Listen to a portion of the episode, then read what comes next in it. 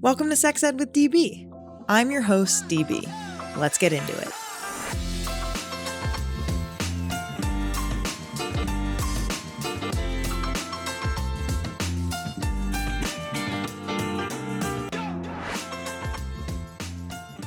Welcome back to the podcast. If you love and support the work that we do, consider joining my crew on Patreon to win amazing prizes like our adorable merch, exclusive behind-the-scenes content, and incredible sex toys. Go to patreon.com/sexedwithdb to join my crew. Get discounts at all of your favorite sex toy shops at sexedwithdb.com. And follow us on Insta at sexedwithdbpodcast and on TikTok at sexedwithdb. If you want to partner with us, email us at sexedwithdb@gmail.com.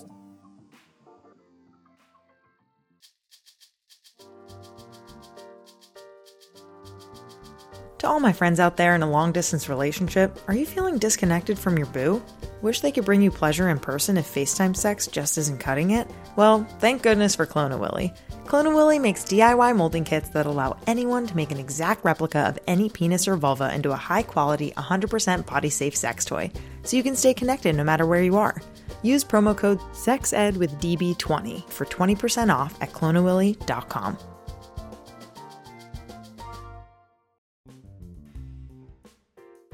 If you're like me, it's important to choose a toy with body-safe materials and a proven orgasmic track record.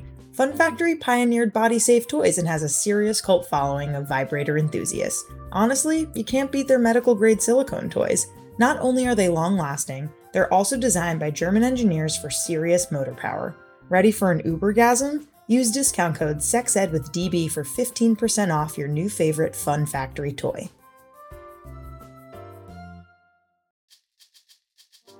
Here are my top 3 favorite things I love about Uberlube. Number 1, Uberlube makes sex feel a lot more pleasurable. It's as simple yet as powerful as that. Number 2, Uberlube is recommended by leading doctors, and its body-friendly ingredient list makes it widely used by people with sensitivities to lubricants.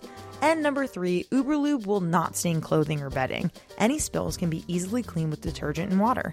Get your bottle of Uberlube now with code SEXEDWITHDB for 15% off at uberlube.com.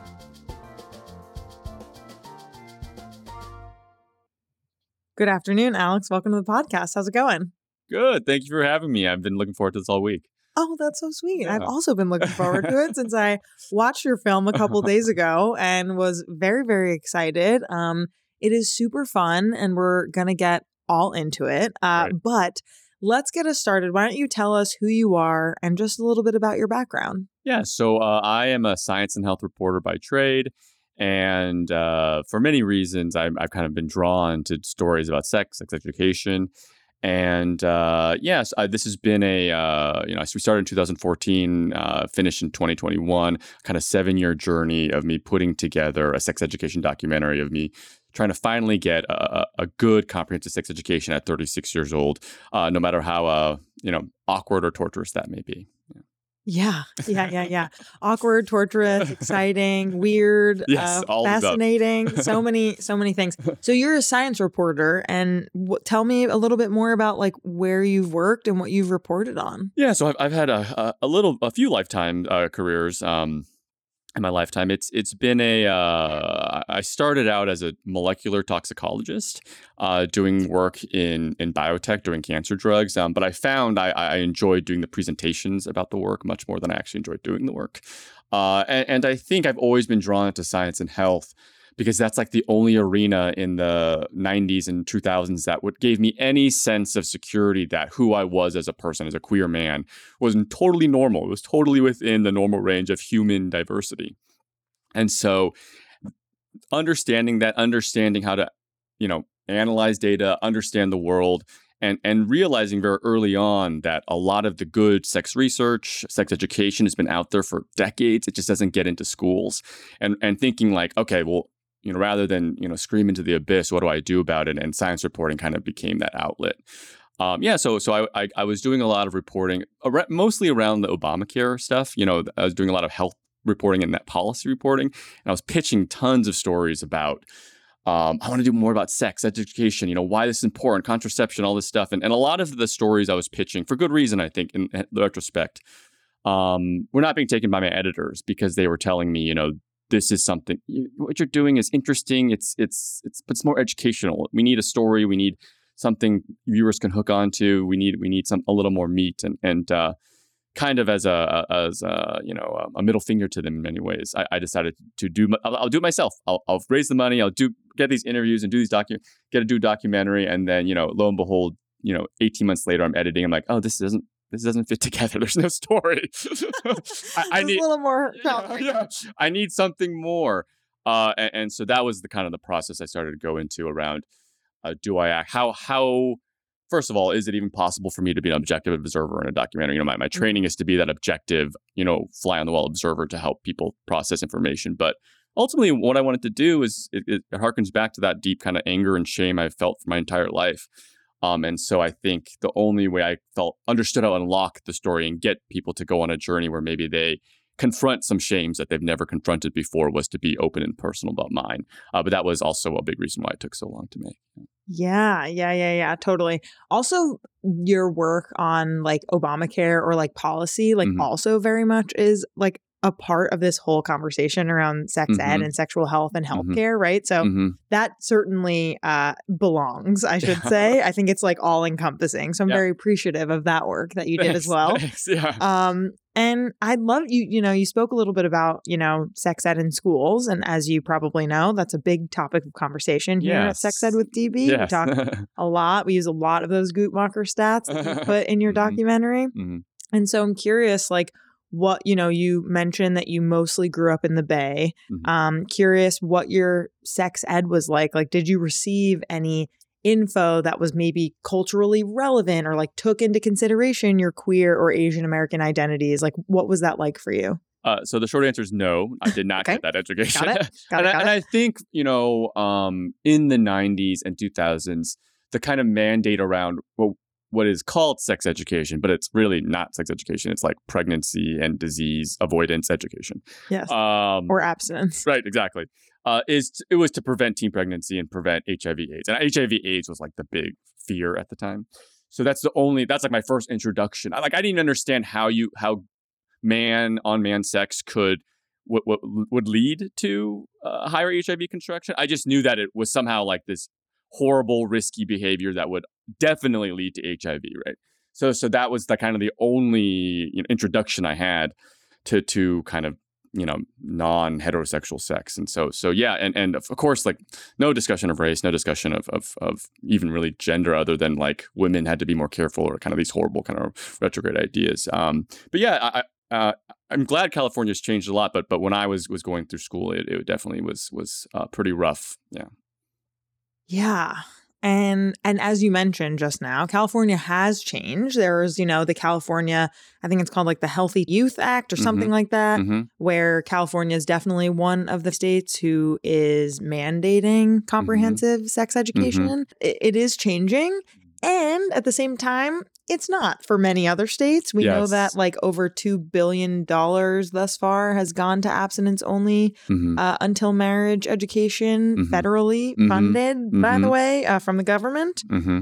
And that's terrible. There's so much science and data that show that abstinence only education does not work. And in addition to that, is actively harmful. Right. So with that, let's get into your film, okay, A Sexplanation. As I mentioned, I watched it, thought it was really wonderful. I thought there were a lot of really fun and unique pieces and themes that, I hadn't really even thought of before or seen as a sex educator. That's great to hear. Yeah. And, I've been doing this work for over 5 years mm-hmm. in this field. And so... can you, for the listeners who haven't heard of it, give me a little one-liner, what is this film about? And why you decided to go on this journey? You kind of mentioned a little bit about your upbringing, but I'm curious if there was an aha moment or something specific that made you want to go on this journey. Totally. Yeah. So I think that the log line is basically, I'm trying to get a comprehensive sex education for the first time in my life in my 30s. So I travel to the U.S. and Canada talking to philosophers, educators, politicians, priests, even my own parents, to try to understand, my deepest, darkest shames, fears, and desires, and how do we express that in a healthy way. And I think, when I why I decided to do this. I think for so much of my, since puberty to maybe 30, I was, the best way I can describe my life is just angry. I was so angry at what I had to go through unnecessarily, what my family had to go through, how ill-prepared we were to really process what should be one of the most beautiful, life-affirming things of being a human. And for a long time, I projected that anger outwards in terms of being politically active, in terms of my reporting, in terms of really how I treated other family members, other people I disagreed with.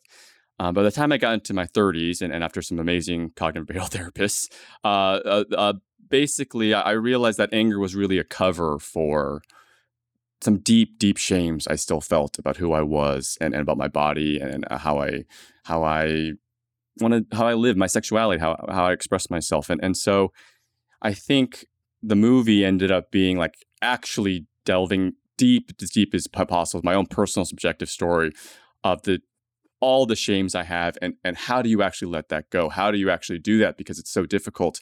And I wanted it to be a way to showcase, it's a long journey. It's very difficult, awkward, torturous in many ways emotionally. But if you can work at it every day, it's an everyday thing, I think. The payoffs are just beyond imagined. So that's kind of through this process what I learned.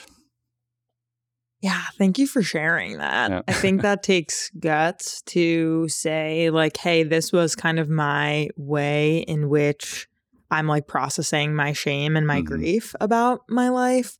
And I really relate with you when it comes to kind of confronting your parents on those things and doing it in a kind and gentle way, but kind of holding parents accountable for their missteps with parenting, because I'm not a parent yet. I hope to have kids at some point in my life within the next couple years, but I can only imagine what parents went through and go through in order to have those challenging conversations with their kids.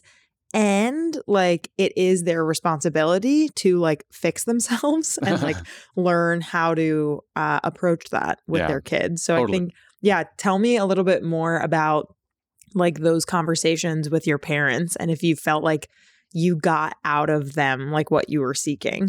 I think for the most part, a parent-child relationship will always be incredibly complicated, full of always having to assert and reassert boundaries and kind of communication. And so I think the one thing, when it comes to my parents, I think if you were to ask me 10 years ago, there would have been so much blame and anger still there about why they didn't do the thing. The very, in many ways, in my mind, I'm thinking at the time, simple things that they could have done to just release a lot of shame and suffering.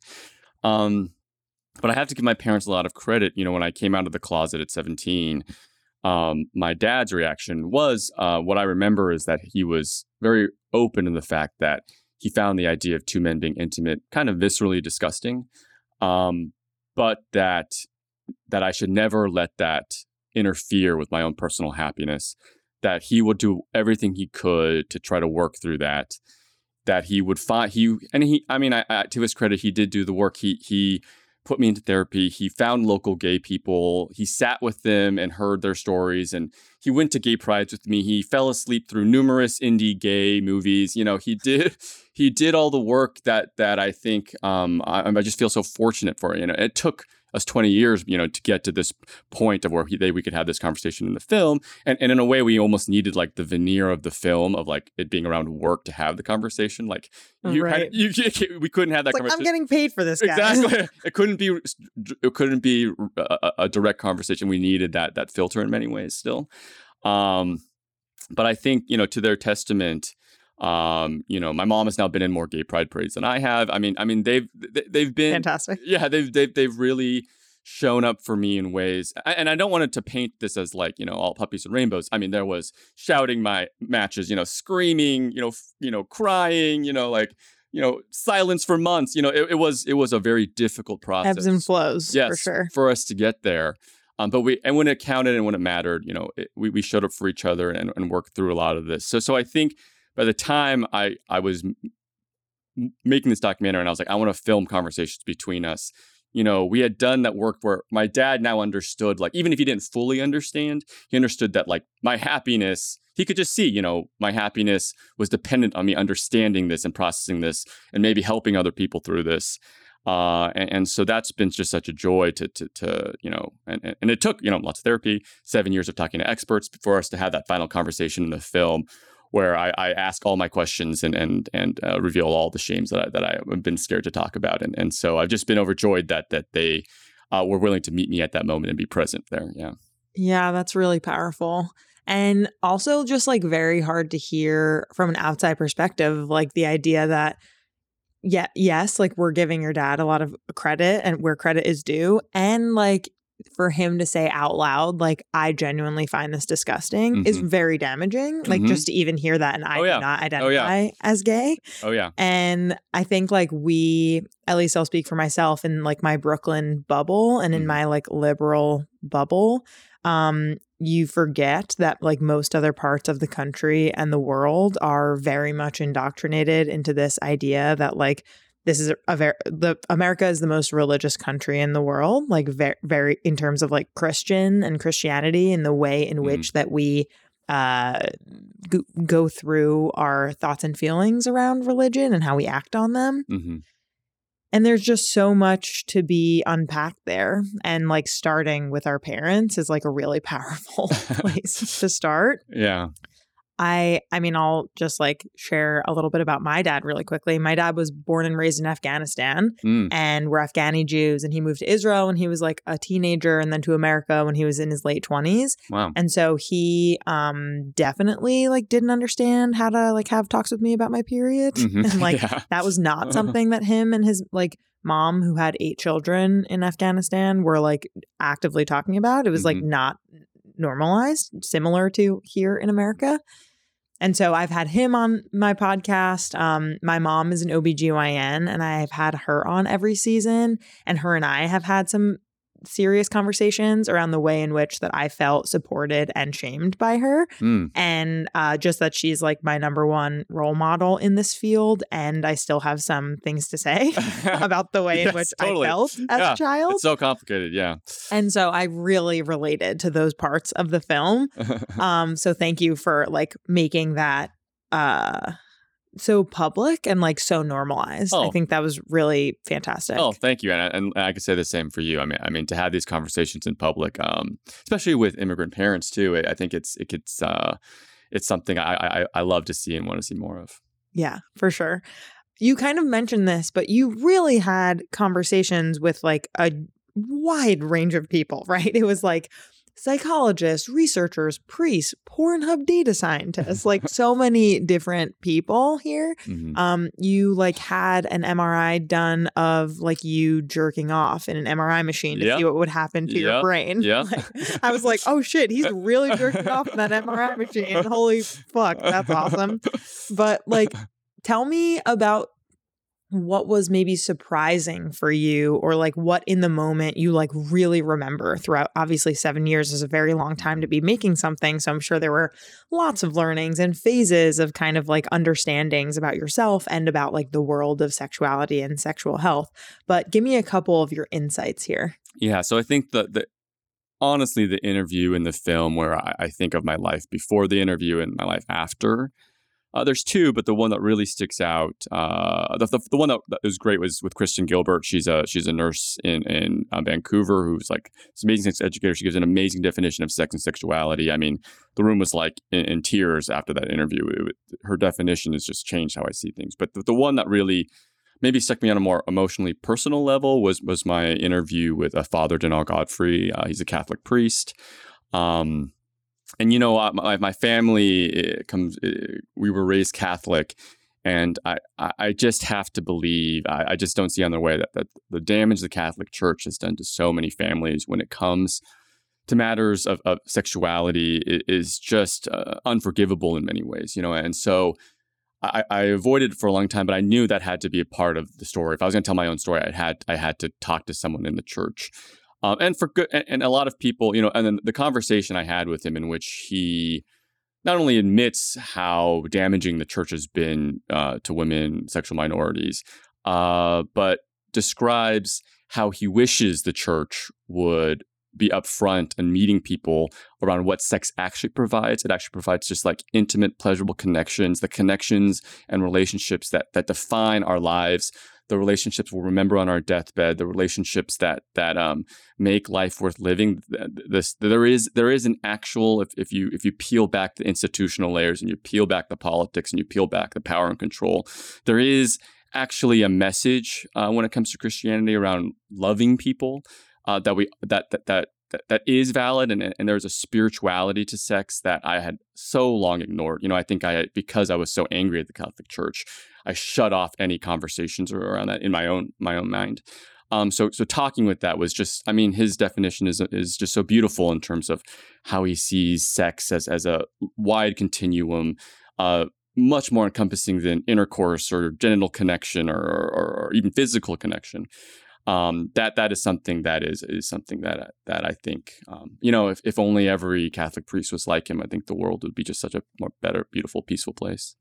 Yeah. I was also really struck by that conversation in the film and like using my own biases to kind of like let down my guard a little bit. I think as a Jew who like just isn't really exposed to these messages in my faith, although there are plenty of other harmful messages in like the Orthodox Jewish community.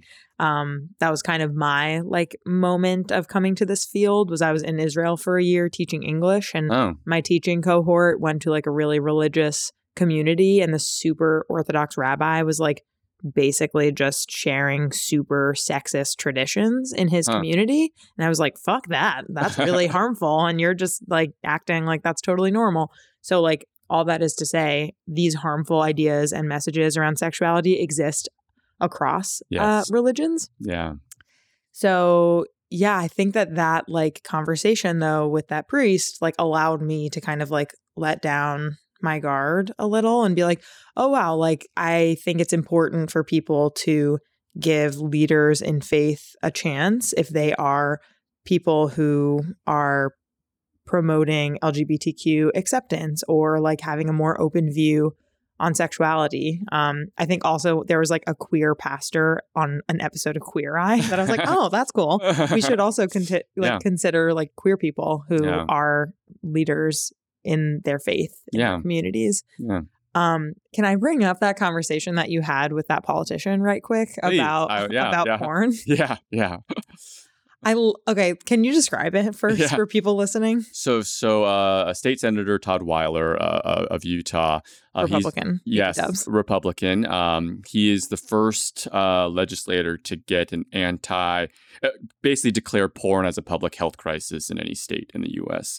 And so, because I think the porn is actually the biggest section we devote to the movie, because I think that's one of the things, at least in my personal experience, that's the only thing I could turn to see the depictions I wanted to see of men having sex with men. How does this actually work? And to me, that kind of the way he was describing it, I think, just compounds the shame people have that like even this thing that maybe is their only outlet to understand this sex, especially when there's only abstinence, only education, no one's talking about in their community, especially in Utah. That they're now just like cutting off the last thing that maybe can give them some sort of release in many ways. So I spoke to him about why I thought his stance was harmful. That I understood maybe on a certain level that we had the same goal, which is like making sure kids get the right information. And porn is problematic in many ways. I wouldn't say porn is problematic inherently, just the way it's produced, and kind of like the way Hollywood is problematic. Porn is problematic in the same ways. But movies aren't inherently bad, right? So we kind of had a dialogue around, you know, why I thought that was bad. And I will say, if I had that interview even a year earlier, it would have been a completely bad faith. Like, I would have gone there with the intent to destroy him. I would have gone there with the intent to let him know how he's just probably perpetuating shames that have destroyed, you know, millions of people's lives before, and now he's continuing it. But I think through this process, I've really learned that politically, I'm not talking morally or spiritually or ethically, politically, if the only way we can ever come to any kind of, if what I want is to be heard and listened to and loved non-judgmentally, even if you disagree with me, it is hypocritical of me to go into interaction and not, at least initially, providing the same thing, right? I think if we want to have dialogue, rather than, contentious debate, you kind of have to approach that interview in that way and try as much as possible to find the humanity, which is so difficult. It's so difficult. Sometimes is. Yeah.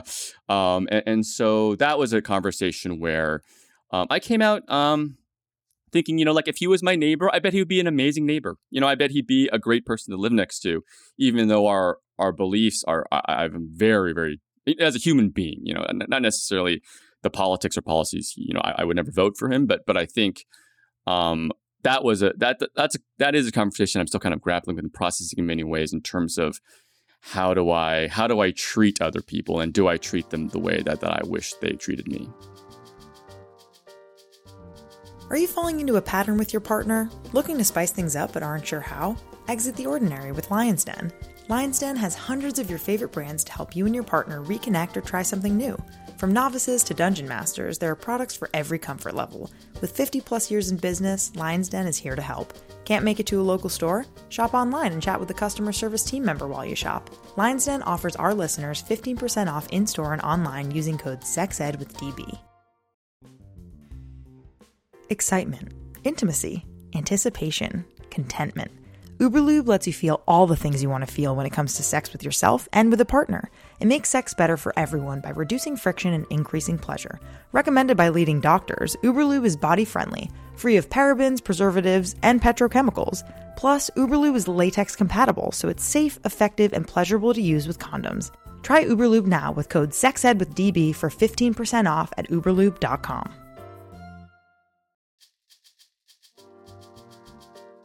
What does self-love mean to you? To me, self-love is recognizing my needs and desires and making time to experience pleasure. That's what Satisfiers is all about. Satisfiers is committed to helping everyone unlock their full sexual potential, eliminating shame and demonstrating all the health benefits associated with sexual pleasure. The Satisfier Connect app pairs with their amazing toys so you can discover your personal pleasure preferences in real time. Use code SEXEDWITHDB for 30% off at us.satisfier.com. Yeah, really good points. One, I think that's a skill to be able to approach someone who you fundamentally disagree with and it's a lot of work. It's a lot of exhausting emotional labor. Yeah, very exhausting. Open arms and an open mind. So I commend you for that. And I don't think that you were being pushy in any way as a viewer who probably shares your politics. So that's cool. And as you mentioned, right, I want to get into the context of this conversation. He declared porn as a public health crisis. Mm-hmm. He was basically saying that, he does not watch porn. Porn is unrealistic. He then goes on to say that he, quote, loves seeing his wife's naked body, unquote. I was like, okay, kind of a weird thing to add. But essentially his whole thing was that, porn is harmful. Kids get access to porn, and the issue then is the porn and not necessarily sharing with students the difference between porn and real life sex. Mm-hmm. And I think this is something that I really want our listeners who are listening now to grapple with is this is not only a Republican fear. This also exists in liberal spaces. Oh, yeah. Fear from parents of their kids getting access to porn and shutting down the entire conversation, regardless of if you're going to give a kid porn literacy, hence to be able to differentiate. I do one-off kind of health weeks and teach sex ed in middle school and high school. And I was just teaching sex ed in a private Brooklyn liberal middle school. Okay. And we sent a survey out to the parents being hey, what do you want to talk to us about? And what are you curious about? And what are your concerns? And most of the parents were this is fantastic. Thank you so much for doing this. So I don't want to, de-highlight the importance of the supportive parents. Mm-hmm. And yet there were a minority of a couple parents who were very loud and wrote paragraphs about, if you talk about porn, I'm pulling my kid out. There's porn is human trafficking, like a lot of misinformation mm-hmm. around porn, the people mm-hmm. who do it, the consent around porn, mm-hmm. the fact that there is ethical porn. Like mm-hmm. there's a lot of issue that I take as a sex educator with parents who know absolutely, and people who know absolutely nothing about the subject and feel like because of their own internalized shame and fucked up notions that they have with porn and the fact that they like fetishes and they like porn, they push that shit on other people and it drives me bananas. Oh, yeah. And I can't handle senators and politicians and people who don't know what the fuck they're talking about. Like, don't you, it just... How do you feel the way I feel? And if you do, how do you handle yourself when you talk to people like that? I don't know if I handle myself the best, but I would say, you know, I think this is worth having a long discussion about, because I think at our core, we have to be clear. Like, we as a species have been drawing like exaggerated versions of fucking, you know, on cave walls since our the beginning of time. Right. This is our time. This is who we are as a species. We enjoy, you know, extreme, you know, taboo, controversial depictions of sex. It is pleasurable and enjoyable, and inherently that is nothing to be ashamed of. You know, that is just who we are. You enjoy, you know, murder shows. You enjoy, you know, like superhero movies, you enjoy race, you know, all these extreme taboo kind of like violent things. You know, this is just, you know, for a long time, I did separate porn, like somehow it wasn't part of like the media landscape, but it's a very big part of our media. I mean, it's the media I consume probably every day. Oh. Yeah. You know, and to think of it like differently is kind of weird, you know, and I think there are very valid points around how porn is produced, the business practices behind porn, how performers are treated, you know, the ethnic body diversity, the you know, how you know, gender is portrayed, how sex just should look, you know, or but the answer just has to be just like, you know, if a romantic comedy from the 1960s is just almost it's like you can't watch it because of the messages it shows about how love should be. Or you know, race should look, or all these things. Porn needs to go through that same reckoning, sure. But let's have the conversation there. Let's not teach people that this thing that you can't help but enjoy and love and provides meaning and pleasure and, you know, beauty in your life is somehow wrong. And I think, you know, if protecting kids is the goal, you know, I was in a family that was anti-porn, and I still found it, you know. So the answer, kids are finding it. That's the thing. Yeah, you can't shield your kid from porn for the rest of their life. And if they get into adulthood having very negative, shameful feelings about it, it'll just come out in even worse possible ways. It's hard again to get past, I think, what is, to my mind, some sort of unprocessed trauma for a lot of these parents. It's just triggering, and they can't see a reason, and I get that. Right. But to be clear for the people who maybe just it shocks them because it seems so, you know, new and scary. But there are, I think, enough people that if you explain it to them in those ways, they get it. And as long as you're very clear that the point is not to like show kids porn or teach kids porn, which is how it's often framed, and it's just easy to fearmonger because of the ignorance in our culture. That it really is to help parents have these conversations that are so difficult, and to help parents like get their kids to understand, like, just like you don't see people flying in the street, or like if someone were to be a vigilante like Batman, they would be quickly killed probably. You know, porn is the same thing. You know, what you see there is athlete level editing and they're professional. Yeah, professional. It's not a realistic portrayal. And kids are so easy to quickly, just that simple framing, I think, would just go a huge way to help people, especially kids who are so scared and terrified and making the sex thing go well. Porn is just not a way I should think about this at all. But because no one's talking about it, that's the only thing they have to hold on to. And let's talk about the stats really quickly when it comes to at what age young people are exposed to porn. This is according to Bloom Science, a really awesome organization that does age-appropriate sex ed for kids. And what we do know is that more than 1 in 4 of our kids has already seen hardcore porn online by the age of 11. And that number goes up to 2 in 3 kids by the age of 15. That's a majority of kids that will have been exposed to some kind of hardcore porn by the age of 15. 15, you're usually like in 9th grade or something, like maybe 10th grade. Like this, senator in the documentary was like, well, when they're 18, they can go nuts. They can watch as much porn as they want. It's like, that's actually not the right way to do that. Like, you want to let kids know the information, the facts, age appropriately. That doesn't mean you're showing it to them. That just means that you're sharing with them what they might see and hear and feel, and give them space and time to reflect on that. I just think that's such a critical piece here. Totally. And you covered it a lot, as you mentioned in the documentary. So I wanted to make sure we got to it. Oh, yeah. And I think that you were going to bring up an amazing point that the kind of what often is framed as like the moderate center-right position is like, at 18, kids can go nuts. Yeah.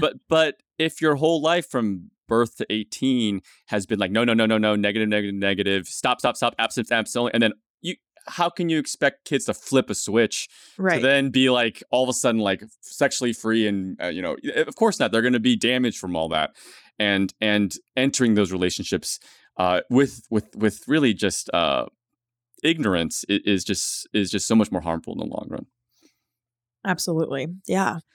Let's talk a little bit about what I maybe thought was kind of missing in the documentary. And I'm sure, as a reporter, that you can't get every angle covered in one documentary, but I do think it's important to kind of note, I really appreciated your approach to comprehensive sex ed, porn literacy, queer experiences, right? Like, I think all of these things were covered super well. Shame, really approaching and figuring out like what feels good for people in their bodies, masturbation.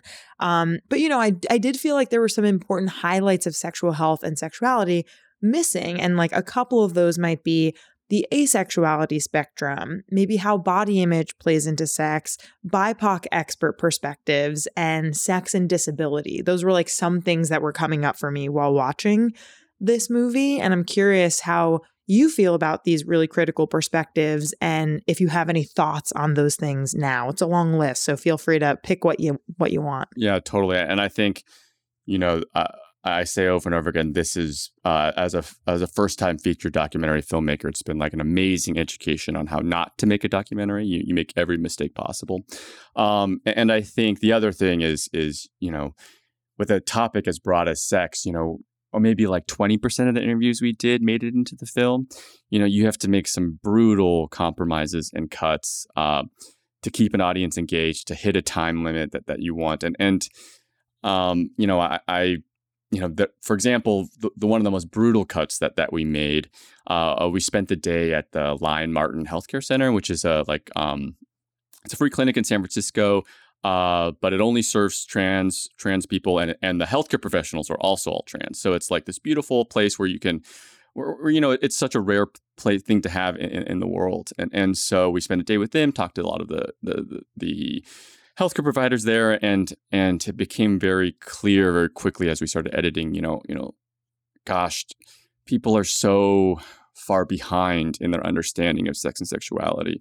To do this topic justice, to get people to really to the emotional place where they empathize with what's going on, each one of our interviews is 3 minutes in the film, so you just can't do that topic justice. We say like, gosh, we wish, if we ever get the privilege to make another movie, Queer Kink will have to be the sequel, because we talked to so many queer researchers, kink researchers, asexuality researchers. Morag Yule, who is in the movie for maybe 3 seconds, she's an asexuality researcher out of Toronto who's doing just, it totally, I think I thought of asexuality at the time as like, it's almost like, like a dim light in which there are like, like, have a shade of the full expression of sexuality, that they're somehow repressed, or that's like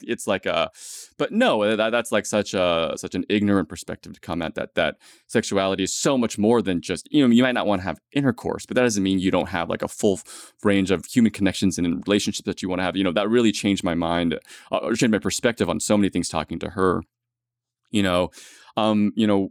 and especially as like a queer Asian man, like I wish we could have talked so much more about race and body, because like, you know, I mean, I fully, you know, I've rarely seen myself represented on the screen like I would like to, and definitely not as a full three-dimensional sexual being. And the issues I have with myself around how Asian men are presented in Western media, you know, was a whole direction we took things. But again, that takes, you know, I'm not, for better or worse, the decisions we made, you know, to tell kind of the simplest, cleanest story about one aspect of my sexual journey, specifically right. around with my parents. Right. I mean, we do. I mean, I feel. You know, we do have some BIPOC people in the film. Lori Betito, she's an Arab woman. Sophia Garza, Latina woman. But yeah, I mean, some of the people I wish we could have included. All I'll say is like in the future, I think spending the time to really think through these issues maybe more thoroughly is something one lesson I really have learned. Yeah. Yeah, and this isn't really, you know, not to like challenge you or to, you know, say, you did this bad or whatever. No, I think it's important. I you know, it's a really, you know, it's tricky. It's so difficult, and I, you know, I just hope I get to do more of this to show that, you know, there's so many more aspects. Yeah. Yeah. Totally. And I really appreciate this idea of like, oh, you know, like maybe in the next one, or like maybe there's other opportunities to cover those things. Maybe it's like an Instagram Live with like an asexual, you know, educator. Maybe it's, you know, there are different ways, I feel, in order to engage with these kinds of things. I think me in my position of like hosting this podcast, I think a lot about like, okay, well, by choosing X, who am I going to upset, you know, yeah. or who am I missing? What right. like what ideas or what perspectives am I like really not considering in my own like cis white presenting mixed race like presentation and in my experience? And I just think that we as a collective are getting better in like really taking deep consideration into like what exactly is missing here and how we can approach that. Yeah, one thing I do, I am very, I'll say proud of. You know, I think, you know, one of the tropes that, especially around specifically Asian immigrant families, I think you get this idea of, and I'm not saying there isn't some truth to it, but this idea of like stern tiger parents that do not care at all about the humanity of their children. And I wanted to show people like, no, of course that's not true, that's a complicated, you know, complex three-dimensional relationship, and putting that out there, I think I didn't realize quite how meaningful it would be, but you know, sharing my parents with the world has been just such an added benefit to this whole process. Totally. Yeah. And again, took guts. So yeah. Like, I really commend you for that. Thank you. We have a couple questions left. This has been so fantastic. Thank you so much for coming on. Thank you for these amazing questions. And it's always great to talk about this. So I just appreciate it so much. Of course. What's like, this is a tough one. One like key takeaway that you hope our listeners today will, you know, really bring with them about sex education or about like the journey that you went through for a Sexplanation. Yeah. This is something I've thought about a lot. I think, you know, I think if at the beginning of this film, I would have identified as 100% sex positive. I would have leaned into that identity of being sex positive. But I think through this process, I've really learned that a more helpful framing is being sex neutral. That sex positivity, especially when it's around cheerleading, you know, I think I would have, if I would have come across a gay man who says like, I don't enjoy anal sex, I would have been like, that's because you're repressed and haven't dealt with the trauma of being in a sure. sex negative culture. Like you have, of course you love to bottom. Like, of course, you know, go like, to therapy. Yeah. Yeah. Like you're missing out. But I realize now that I am my own, that kind of, it's its own sense of shame. I am shaming someone and doing the exact thing that I think that I'm preventing, right? And I think through this process, it's really taught me that the skill I need to develop the most is how to listen non-judgmentally and to accept people exactly where they are, even if it is true that they're sexually repressed and that they're, you know, haven't thought through critically all the facets of their sexuality. that's okay, that's fine, that's just where they are. And if there's any hope that they would come to a place where they feel comfortable asking questions, questioning their sexuality, questioning what it means to be a sexually healthy person, the only hope we have is if we provide those spaces where they can feel safe enough to inch their way forward and ask those questions. Because it takes, I've learned now, it takes so much fear. There's so much fear and shame in being open, even a little bit about something. Like the idea that with my partner, I was still hiding that I masturbated from him. That's nuts. He's been inside of me. I can tell him when I'm jerking off, But it was still so scary, to get to that point. And so I think just really being clear that if we have any hope of that happy, healthy, sexier, future, that it has to come from us all, doing the exhausting emotional work of being a place of listening for people, non-judgmentally, and knowing your biases, whatever they might be. And so that's the one message where I feel if anyone takes any from the movie, I hope it's that. Super important. Yeah. And I completely agree. And I think we're moving towards this as well when it comes to body image, right? Same kind of parallel ideas of there's been a lot of your body, love yourself and just look in the mirror and say that you're the best. And not everyone's at that point and not everyone wants to do that. So right. Body neutrality is also a really powerful way to be my body is one part of my identity and maybe I don't need to pay as much attention to it. And sometimes I feel good about it and sometimes I feel bad and sometimes I don't feel anything. And right. That's also healthy and normal. I love that. Yeah. Where can people find your film, A Sexplanation, and follow you and learn more? Yeah, so if you go to asexplanation.com, starting June 6th, you can see all the places worldwide where you can buy or rent the film. Though in whatever country you are, except for maybe North Korea and China, you will be able to find the film somehow. And so there's that. And then on social media, my personal ones are Alexander X. Liu across all platforms. And then the movie ones are at A Sexplanation, all one word. And all the information there you want to know about how to get in contact with us, how to show this film in schools, all that stuff, that'll all be there. Awesome. Thank you so much for being here, Alex. It's been so nice to meet you. Oh, it's been a pleasure. Thank you for just the thoughtful question. The time flew by. This has been a pleasure. What's better than your partner's penis? Two of your partner's penises, of course. Say hello to the amazing, the wonderful, the super fun Clone-A-Willy. Made in Portland, Oregon, Clone-A-Willy is exactly what you think it is. A DIY molding kit that allows anyone to make an exact replica of any penis or vulva into a high-quality, 100% body-safe sex toy. Because all parts are art. Use promo code SEXED with DB20 for 20% off at cloneawilly.com.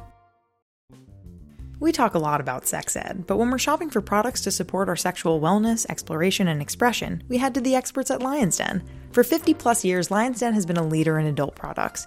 Whether you want to explore a new kink or add a little romance to your evening, Lion's Den has something for all. Each location is brightly lit and staffed with the very best experts in pleasure, passion, and romance, so you can feel comfortable and confident in your purchases. Lion's Den's offering our listeners 15% off your purchase in-store and online using code SEXEDWithDB. Did you know that American regulators consider sex toys as for novelty use only? This means that the materials are unregulated, yet we put them in the most absorbent places in our bodies. 25 years ago, Fun Factory was born with one mission, to provide body-safe, German-made toys for a level of safety you can't get anyplace else. I personally love that these toys are not only safe, but also ethically made and award-winning. It's the kind of luxury our bits deserve. Use discount code SEXEDWithDB for 15% off Fun Factory toys.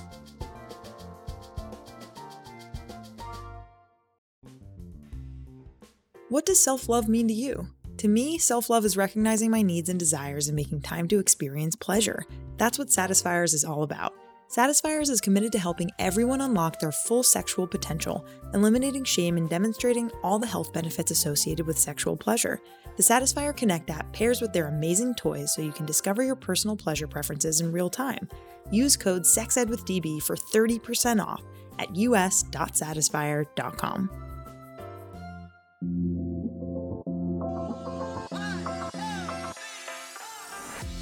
Our creator, host, EP, and sound engineer is me, Danielle Bezalel, aka DB. Our co-producer and communications lead is Cathren Cohen. Our music theme is by Hook Sounds, and our ad music is by my stepdad, Bill Gann. Thank you so much to our featured guests, partners, and our listeners. Want to advertise with us? Email us at sexedwithdb@gmail.com. For more sex ed content, follow us on IG at sexedwithdbpodcast and on TikTok at sexedwithdb. See you next time.